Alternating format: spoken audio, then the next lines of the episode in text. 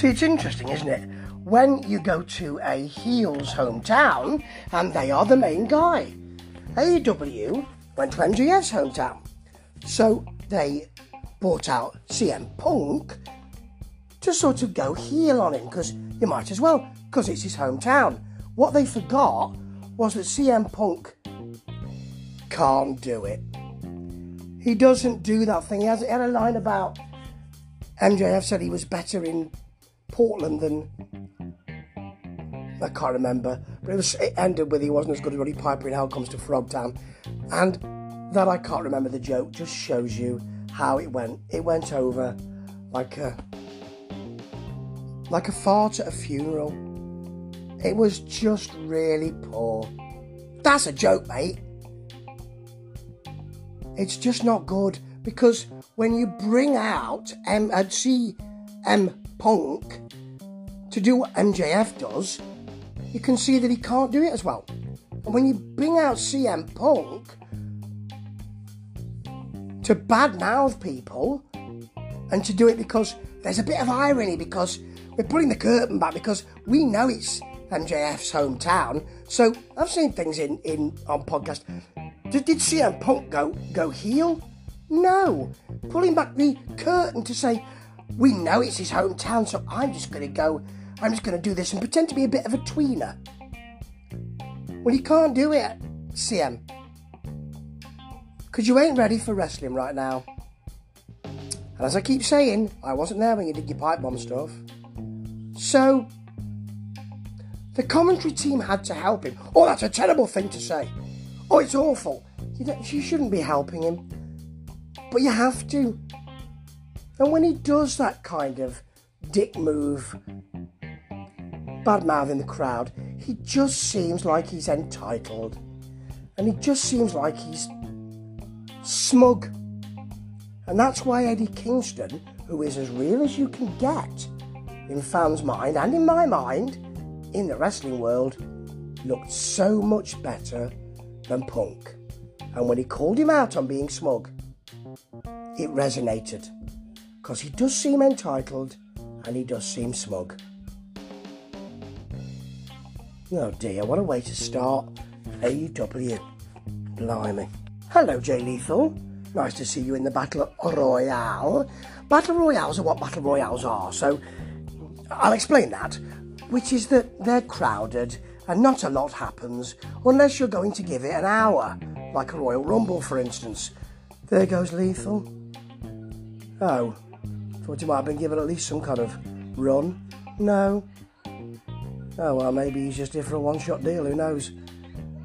Ah, well, Rush and Martin squaring up. Oh, whoever thought this would happen? Me! Weeks ago. So, yeah, this is a kind of. Lots of people get thrown out over the top. You get Hobbs and Wardlow squaring off. Lots of smaller men with a couple of big men. That's what battle royals are. They're seldom successful. Crikey, Lio almost missed a rush hour stunner there. That would have been very dangerous for Ricky Starks. It wasn't, but it could have been.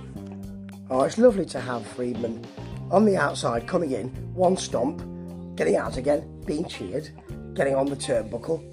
Nice, nice nod to the fans. It's great, really nice, and it's good to have him here in his hometown because actually MJF needs a bit of bolstering after the awfulness of the pinnacle, and uh, I'm glad that he is getting that. He deserves it. Yeah, Wardlow's not happy. Yeah, he's, uh, he's full, full of bile. Full of bile. But MJF's delighted, and, you know, maybe he's going to split from Wardrobe. He needs to, because uh, he's better than that. He's better than just a big man with no charisma, which is what I consider Wardlow to be. All the last three get a little red light, blue light, red light, blue light thing. Oh, very emergency services. Ah, Dante Martin's gonna heel. Or rather, just no friends in the Rumble, brother. All of that.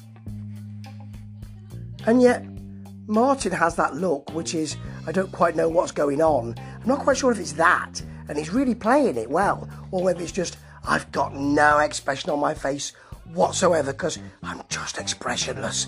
I think it could be the second, which would be awful, but it could be the first. I mean, he's trying desperately to. I mean, he's, he, he's eliminated lots of people you wouldn't expect.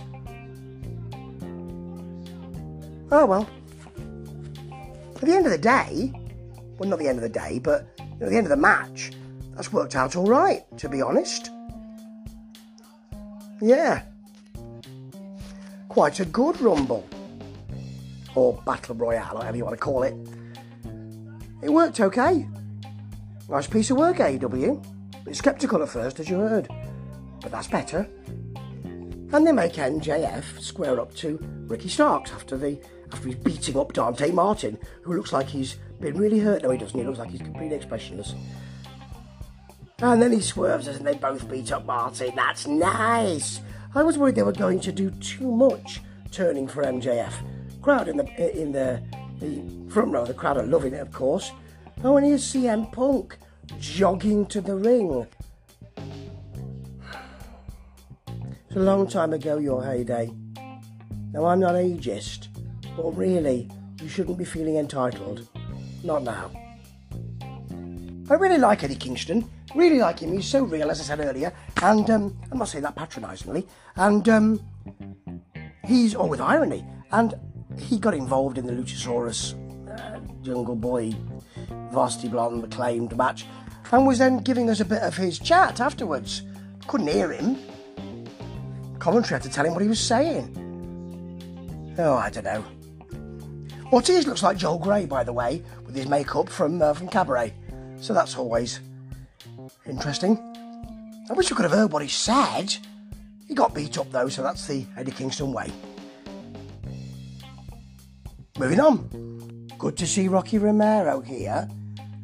Now they've got um, a name, haven't they? Now that um, Orange Cassidy and best friends and Yuta Wheeler, Wheeler Yuta, the other way round. That's correct, Steve. And a spinning wheel, and um, and now they're called Chaos. Chaos, because that's what the factions in AEW seem to be. Too many of them, you see. Too many. I mean, take a page out of ROH's book. Not with the going on hiatus thing and coming back differently, not like that, but with the um, the factions they've got. Three main factions, each one with a different headline. Done. Oh well, good to see Rocky Romero. He's always great. Oh, was that Matt Jackson doing the El Phantasmo NJPW back rake thing? Yes, it was. Ooh, you little tinker. He did a, a, a flip and then a cartwheel all the way around and then to the back of Rocky Romero. Someone else has already done that, mate. And actually better. Yeah. Rocky Romero gets thrown into the barricade by one of the young bucks there. And um, Orange Cassidy just walks on by. Walks on by. Do, do, do, do, do, do. Doesn't cast an eye at his fallen comrade. Makes me wonder why. Is he not bothered? There was a little shot of him looking at, just talking to Rocky Romero. What you doing, Rocky? Are you not very happy? But he just walked past him. Weird. Just doesn't seem right to me. Oh well. Lovely kiss spot though, with uh, Adam Cole. Very nice. He scooched out the ring. Very nice. They're really playing it, the Young Bucks. They love it. Particularly putting their. Well, actually, he hasn't got pockets, Nick, so he has to put his hands down his trousers, which is. Uh, well, I mean, maybe it's not the. I don't know if it's the first time he's done that. But anyway, there's a lovely moment where they stretch. Is it Trent? It is Trent, isn't it? Is it Chuck? I don't know which of the best friends it is. I think it's Trent, isn't it? And then, um, yeah, then they're off the off the top with a senton on him, which is lovely. I like that offence. Well, the Bucks had a really good match. It was it was Trent. No, it was Chuck. It was Chuck, not Trent. Ch- Chuck. Anyway, some really good work in here actually, including Rocky Romero got some work in eventually. That was good to see with his clotheslines and with uh, with a Rana and nice tornado DDT. In the end, though, I mean they won with their spike pile driver move, which is great, and um, and a super kick party on uh, on Yuta Wheeler, Wheeler Yuta, Wheeler, spinning wheel, falling wheel more like. So yeah, that was a good match. Wasn't much point to it probably, but it was a good match. Oh, Trent Beretta's back. Remember him? He's he's back in chaos. Remember the um that's your big announcement for the night, isn't it? Uh, oh, good. It was nice to see him back. Yeah. So I really hate the stuff that Cody's doing. I'm afraid, you know, all the kind of insider crap. You know, talking to um, Sammy Guevara, making a match, and then looking to exit via one um, entrance and then going to the other one, you know. Oh, because that's such an insider thing. That's so finished. You know, it's not in the Attitude Era, of this. Oh, I don't know. Well, actually, it started in ECW, really. And does it not made any better by the Man of the Year? The Men of the Year, as I said in Sports Obsessive a while ago, aren't often here. And actually, I'm beginning to be glad when they aren't. Because I hate to see talents like Ethan Page and Scorpio Sky misused so badly. Riho versus Hayter, fantastic. Great style, great energy, more of that, please. Oh, there's a camera on the turnbuckle. Only just noticed that. Merveilleuse. When I say the turnbuckle, I mean the ring post, which just got rather a disconcerting shot of Riho's posterior. Mm. But it's a great match. Did Riho win with almost an avalanche crucifix bomb? Blimey, that's superb. Well John. And eventually we had John Silver and uh, Bryan Danielson. Silver put up a good shot, but Danielson in the end beat him. As he said, you know, Evil Uno, head kicked in. Um, Colt Cabana, I forgot him for a minute. Not surprising, head kicked in. Adam Page rushes down later. How dare you? Head kicked in. It's a possibility.